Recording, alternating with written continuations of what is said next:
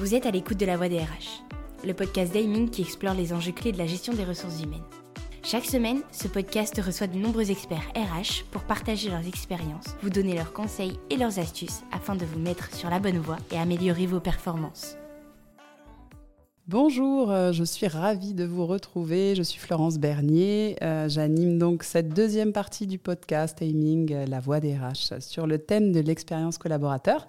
Je suis toujours accompagnée donc de Christian Vérac, directeur de la transformation RH chez Aiming. Si vous avez manqué ou euh, que vous voulez réécouter la première partie, évidemment, vous nous retrouvez sous, sur toutes les plateformes euh, de podcast. Euh, Christian Vérac, bonjour. Bonjour Florence. Alors la semaine dernière, on a défini l'expérience collaborateur pour que ce ne soit plus un concept fourre-tout, en plus.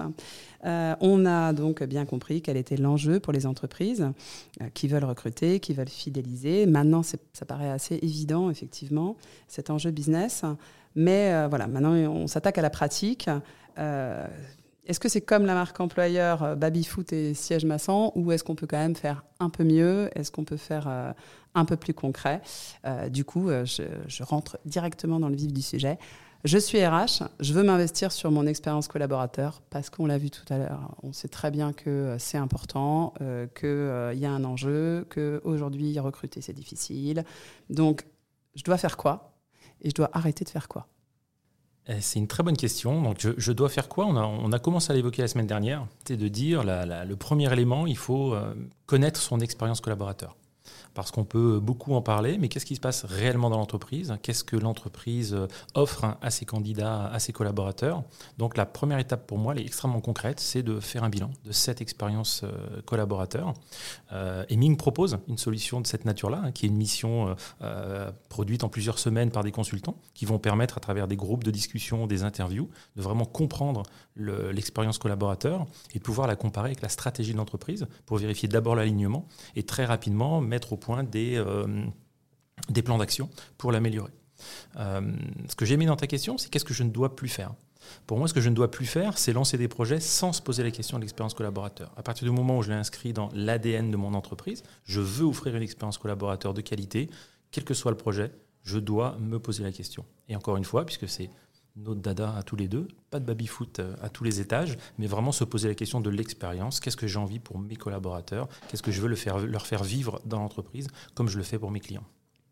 Ok. Et alors, du coup, euh, dans un projet, euh, donc n'importe lequel, parce que c'est ce que tu me dis, finalement, n'importe quel projet, à partir du moment où j'ai décidé de m'investir sur mon expérience collaborateur, je vais devoir y réfléchir. Bah alors, finalement, c'est quoi en pratique pour toi, par exemple, dans la fonction RH, qu'est-ce que c'est euh, la mise en place de, les, bons leviers pour mettre en place une expérience collaborateur en matière RH, par exemple? Je sais qu'on avait évoqué euh, des outils, des process. Est-ce que, est que tu peux m'en dire un peu plus? Alors en fait, l'expérience collaborateur, pour moi, va beaucoup passer en effet par, des, euh, par la, révision des process et des, et des outils. La RH euh, doit faire partie des champions dans l'entreprise pour mettre à disposition des logiciels pour les collaborateurs, normalement à destination des collaborateurs, et en fait très souvent c'est plutôt à destination des, euh, RH. Euh, cette, cette, expérience collaborateur, elle doit permettre de sécuriser les pratiques, de professionnaliser la relation entre les collaborateurs et l'employeur, et je dirais plus précisément entre les collaborateurs et la RH. Côté RH, l'amélioration de l'expérience, elle va permettre de gagner du temps. Dans l'expérience collaborateur, on va parler beaucoup de self-service, on parle de self-care aussi. On va mettre à disposition du salarié des outils qui vont lui permettre de trouver très vite de l'information pour lui, de très vite lancer des process, travailler dans des process, donc euh, très classiquement faire des demandes de, de congés, pas sur du papier, comme tu me le disais la semaine dernière. Hein. Exactement. Pas sur du papier. On va créer du coup des outils qui permettront de le faire de manière peut-être plus rapide, euh, sans prendre trop de temps, en appelant 10 minutes quelqu'un euh, pour lui demander si je peux poser cette semaine-là cette semaine et pas celle-là. Donc des outils là-dessus pour faire gagner du temps finalement à tout le monde. Alors faire gagner du temps à tout le monde et pouvoir le faire n'importe où. Donc on va aussi beaucoup parler de, digital, de parfois de, de mobile first, c'est de dire ce lien avec l'entreprise, je ne dois pas seulement le faire quand je suis à mon bureau, quand on a un bureau, euh, mais le faire aussi sur son mobile, aussi bien dans la rue euh, qu'à la maison, euh, pour pouvoir interagir avec, avec l'entreprise. l'entreprise, à travers sa RH, doit accompagner les collaborateurs dans tous les moments clés de leur carrière. Donc on parle beaucoup de onboarding, la prise de poste. Après, il va y avoir des mobilités. Et puis, il peut y avoir tout un tas d'autres moments de la vie du salarié qui doit être suivi à travers des process euh, et des outils. Et ce sont des éléments d'expérience collaborateur. C'est-à-dire que tous les jours, on est en lien avec son employeur, avec sa RH.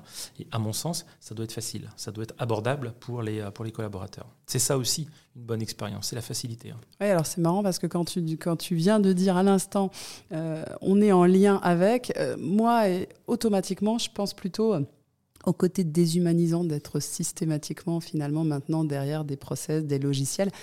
Euh, des outils qui, je comprends bien hein, que c'est plus simple euh, de, de, faire ça de n'importe où et rapidement. Et en même temps, euh, moi, j'adore aller passer un coup de fil pour savoir si je peux poser la semaine 27 ou la semaine 31. Et du coup, qu'est-ce que tu réponds à ceux qui, qui peuvent te dire que c'est un peu déshumanisant, en fait, la mise en place de tous ces process?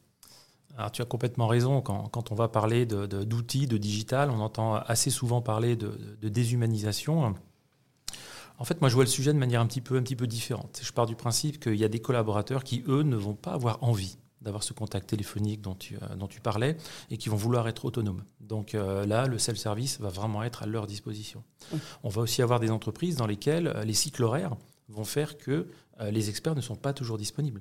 Typiquement, une, une, industrie en 3-8, euh, la RH, je ne crois pas qu'elle fasse les 3-8 comme les, comme les salariés. Elle ne va pas être de nuit. Euh, exactement. Euh, des agences bancaires qui travaillent le samedi, mm. les fonctions corporate, très souvent, elles ne travaillent pas le, le samedi.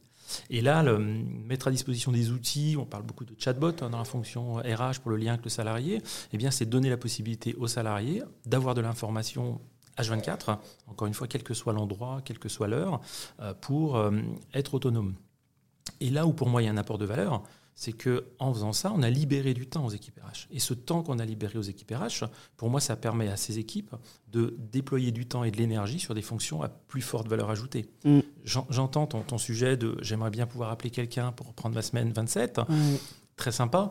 Ou 31. Euh, ou, la, ou 31. Maintenant, une personne qui va être bientôt démarrer un congé mater, qui ne connaît pas le sujet, euh, ça lui est jamais arrivé, et puis est-ce qu'il faut que je fasse des papiers euh, Quelqu'un qui va faire une mobilité géographique, ou, ou qui a l'arrivée, bah, je sais pas, d'un enfant dans la famille. Ou pour moi, des moments à plus forte valeur ajoutée en conseil RH. Euh, ça ira jusqu'à l'accompagnement à la sortie, les gens qui vont partir à la retraite ou ceux qui quittent l'entreprise pour tout un tas de bonnes raisons. Bah, je pense que ces moments-là sont des moments de contact qui sont beaucoup plus riches que bonjour, pourriez-vous me rappeler combien de jours de RTT j'ai cette année? Même si c'est une question importante. Et si la semaine 27 est disponible? Oui, oui bah, j'entends bien, mais tu vois, tu, tu, tu, anticipes un peu. Effectivement, je me posais la question, et puis maintenant, ça, tu me donnes même d'autres idées. Je me posais la question on dégage du temps au RH. Alors, bon, euh, vision salariée un peu basique, euh, pour qu'elle fasse quoi à la place? Puisque c'est vrai vrai que les salariés, on a, quand même assez tendance à considérer que les RH sont là pour nous et que pour nous. Hein. on voit assez peu euh, euh, l'aspect euh, après le salarié, hein, après, avant, pendant d'ailleurs. et du coup, bah, tu me dis, ça va leur permettre de gagner du temps. Bah, ok, donc pourquoi? Donc tu viens de me donner des exemples de, effectivement, d'accompagnement à, plus forte valeur ajoutée, j'entends. Euh, est-ce que tu en as d'autres? Évidemment, moi, tu m'as fait penser tout de suite euh, aussi à, la difficulté à rencontrer. Tu, parles de la naissance, tu parles de, départ. Il peut y avoir, j'imagine aussi, euh, l'accompagnement des salariés, peut-être victimes d'inaptitude ou dont les conditions de travail se, dégradent compte tenu de leur état de santé. Est-ce que tu as d'autres exemples euh, de, finalement euh, de vrais sujets que la RH n'avait plus le temps de traiter ou traitait euh, trop rapidement et qui, par cette expérience collaborateur donc optimisée, des sujets sur lesquels elle a plus de temps maintenant? Alors, avant d'arriver à des sujets où ils ont plus de temps, pour moi, la transformation qui qui peut, et que j'ai déjà constaté extrêmement intéressant sur le sujet, c'est que l'ARH, euh, le fait d'avoir gagné du temps sur des euh, actes à faible valeur ajoutée, en fait, elle va commencer à prendre des engagements. Et ça, aujourd'hui, dans une entreprise, dire tiens, j'ai besoin d'une attestation parce que je vais aller voir mon banquier, ou j'ai besoin d'un duplicata de mon bulletin de paye, ou j'ai besoin d'une réponse quelconque. Bah, dans beaucoup d'entreprises, je fais un mail à l'ARH, je passe un coup de fil. toi, tu as l'air de les avoir pour valider ta semaine. C'est pas, pas, toujours, pas toujours le cas. Hein. On sait qu'il y a des périodes du mois où les équipes, euh, l'administration du personnel sont très, très Et que le mail, tu peux attendre des semaines. Exactement. Donc là, le, fait d'outiller, soit à travers des outils de, de, de, bah, de gestion de la relation avec les salariés, ou avec euh, bah, un chatbot, en fait, on prend des engagements. Et moi, j'ai vu des expériences comme ça dans des entreprises où du jour au lendemain, la RH annonce le fait qu'elle met en place un chatbot. Et là, oh là là, on déshumanise. Sauf que le chatbot, c'est le point d'entrée. Derrière, la DRH prend un engagement en disant vous passez par le chatbot parce qu'il y a une première analyse de votre besoin. Mais l'engagement qu'on prend, c'est que toute demande est traitée en moins de 4 heures, 12 heures, 3 jours. Et ça, pour moi, pour les collaborateurs, ça devient quelque chose d'important. Et l'employeur fait quelque chose. Tu vois, tu parlais de déshumanisation tout à l'heure. OK, il faut passer par le chatbot, mais alors la RH fait quelque chose qu'elle n'avait peut-être pas fait avant. Elle prend un engagement. Et moi, dans ma vie de tous les jours, dans ma vie administrative, bah, savoir que l'attestation, quand je la demande, je peux l'avoir, je l'aurai en moins de trois jours, et non pas quand quelqu'un aura le temps de me la faire, ça change mon quotidien. Oui, bah oui, c'est clair. En plus, euh, tu vois, j'y venais, je me disais, bon, ok, je, vois l'optimisation au niveau RH, et puis, et puis pour le salarié, finalement, ça donne quoi? Oui, je comprends ce que tu veux dire. C'est vrai que tu demandes un duplicata de bulletin de paye, tu le fais par mail parce que tu as essayé d'appeler la personne, mais elle n'était pas là à ce moment-là, ou elle n'a pas décroché, et puis au final, tu fais un mail, tu sais pas pendant combien de temps il va rester dans la boîte, et puis tu t'es peut-être trompé en plus, c'était peut-être plutôt le collègue qu'il fallait, euh, qu'il fallait saisir de la question. Là, ce que tu es en train de me dire, c'est que finalement, par ces process qui peuvent être un peu déshumanisants, en tout cas, c'est vraiment moi la vision que j'en ai, mais, grâce à toi, j'évolue. Euh, finalement, on va avoir quelque chose peut-être même de plus efficace euh, et donc de plus humain, puisque ça va vraiment venir euh, répondre aux besoins du salarié qui était il me faut euh, un duplicata de bulletin de paie, une attestation de CDI ou de choses comme ça. J'en ai besoin. On sait très bien que dans ce genre de cas, c'est parce qu'on est sur des projets perso. Mmh. On a donc très envie, évidemment, que ça prenne pas trois plombes. Et là, finalement, par ce process, je vais avoir une réponse, une réponse rapide. Tout à fait. Alors, pour peut-être juste revenir un, quart de seconde sur l'aspect de, déshumanisation ou de digitalisation, moi j'ai l'habitude d'utiliser une, une, forme de communication, je trouvais pertinente au niveau de l'ARH, c'est que tout ce qu'on va mettre en termes de soit de robotisation, ce qui fait toujours un peu peur, ou même d'outils digital, en fait, c'est une extension de la RH. Il faut vraiment voir ça comme une extension. C'est-à-dire qu'on va donner plus de pouvoir au RH, parce que ce que va faire le robot, parfois à préparer la réponse ou à traiter les réponses simples, ça donne du temps euh, à l'expert RH. Donc pour moi, c'est une extension. Et cette extension, elle doit faire partie de la communication de l'employeur, parce que tout à l'heure, on parlait de image employeur, et euh, voilà, j'ai parfois un petit peu de mal avec ce sujet, mais il y a un sujet avec lequel je n'ai aucun mal, c'est la promesse employeur. Et pour moi, quand on va travailler sur un sujet d'expérience, il y a une vraie promesse employeur. C'est que je promets euh, une meilleure réponse à mes salariés. Je promets un meilleur accompagnement sur les situations difficiles ou les situations où l'humain est vraiment nécessaire. Voilà, la pause de congé, on est tous d'accord, euh, l'outil il est super, on peut y revenir, on peut recommencer 12 fois, il n'y a pas de sujet. Euh, voilà, quand on veut démarrer un congé mater ou se lancer dans un congé sabbatique ou un congé fin de carrière, là l'accompagnement il est important. Et là, le temps passé avec un RH ne remplacera jamais un outil. C'est hyper. Euh, oui, j'ai l'impression de découvrir le fil à couper le beurre. Hein. je t'écoute. Non, non, mais c'est vrai. Euh, est-ce que est tu aurais la possibilité, euh, en, deux, trois exemples, de me donner des, des actions ou des leviers qu'une RH qui n'a pas forcément, on sait que c'est souvent le nerf de la guerre, une RH qui n'a pas forcément ni un but. Enfin, qui n'a pas de budget du tout, tu C'est-à-dire que quelqu'un lui dit tu devrais travailler un petit peu ta ton expérience collaborateur, elle se pose des questions et elle se dit par quoi je pourrais commencer? Des actions euh, très concrètes qui, qui pourraient permettre déjà d'éveiller un peu le sujet et pourquoi pas d'ailleurs de donner euh, l'envie à sa direction de s'y investir pleinement. Mmh.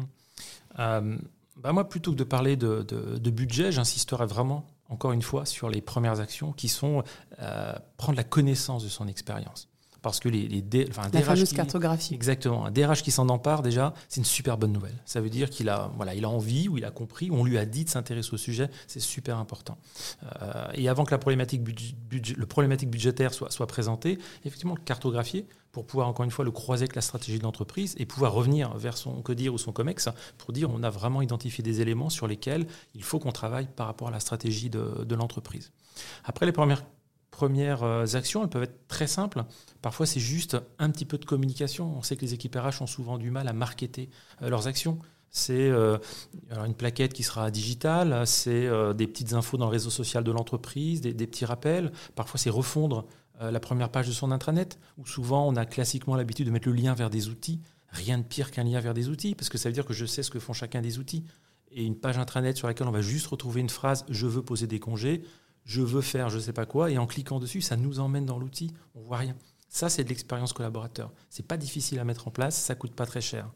Euh, après, comme je suis sur la partie euh, outils, euh, le plus classique sur les outils, qui coûte pas très cher non plus, c'est souvent voilà revoir la, revoir la, sa stratégie, les interfaces entre ces outils, la connexion qui soit facilitée, parfois avec le même login mot de passe, qu'on appelle SSO sur les outils. Là, on est vraiment dans la, vie de tous les jours, parce que de la même manière, le RH, souvent, l'outil, il l'utilise tous les jours, et il a du mal à oublier que le collaborateur manager, lui, il l'utilise qu'une fois par mois, parfois mm. une fois par an. Et, qui sort son calepin pour le 18e mot de passe à 15 caractères. Exactement. ça, c'est une bonne idée. Sous les yeux effarés de son RSSI. Oui, bah, euh, je pense que ça, c'est un levier super. Moi, je vais le garder, je vais donner l'idée à tous. Euh, ce, serait, ce serait vraiment super. Bah, écoute, euh, oui, bah, c'est beaucoup plus clair pour moi. déjà, l'expérience collaborateur, déjà pour moi, c'était complètement, complètement conceptuel. maintenant, je me rends compte que c'est pas si conceptuel que ça. Ce qui m'a beaucoup intéressé la semaine dernière, c'est cette histoire de cartographie. Tu le réévoques aujourd'hui, mais la semaine dernière, tu expliquais combien finalement c'est le début de tout. Euh, interroger les salariés, euh, les fameuses interviews que tu évoquais, interroger les salariés pour savoir comment ils le vivent pour au final améliorer toute cette vie-là. Donc l'expérience collaborateur, ça y est, j'ai décidé que c'était plus qu'un concept et je te remercie. Je pense que j'avance vraiment. Euh, maintenant, comment le faire en pratique? Je vois, alors tu vois, les derniers exemples que tu m'as donnés sont très parlants.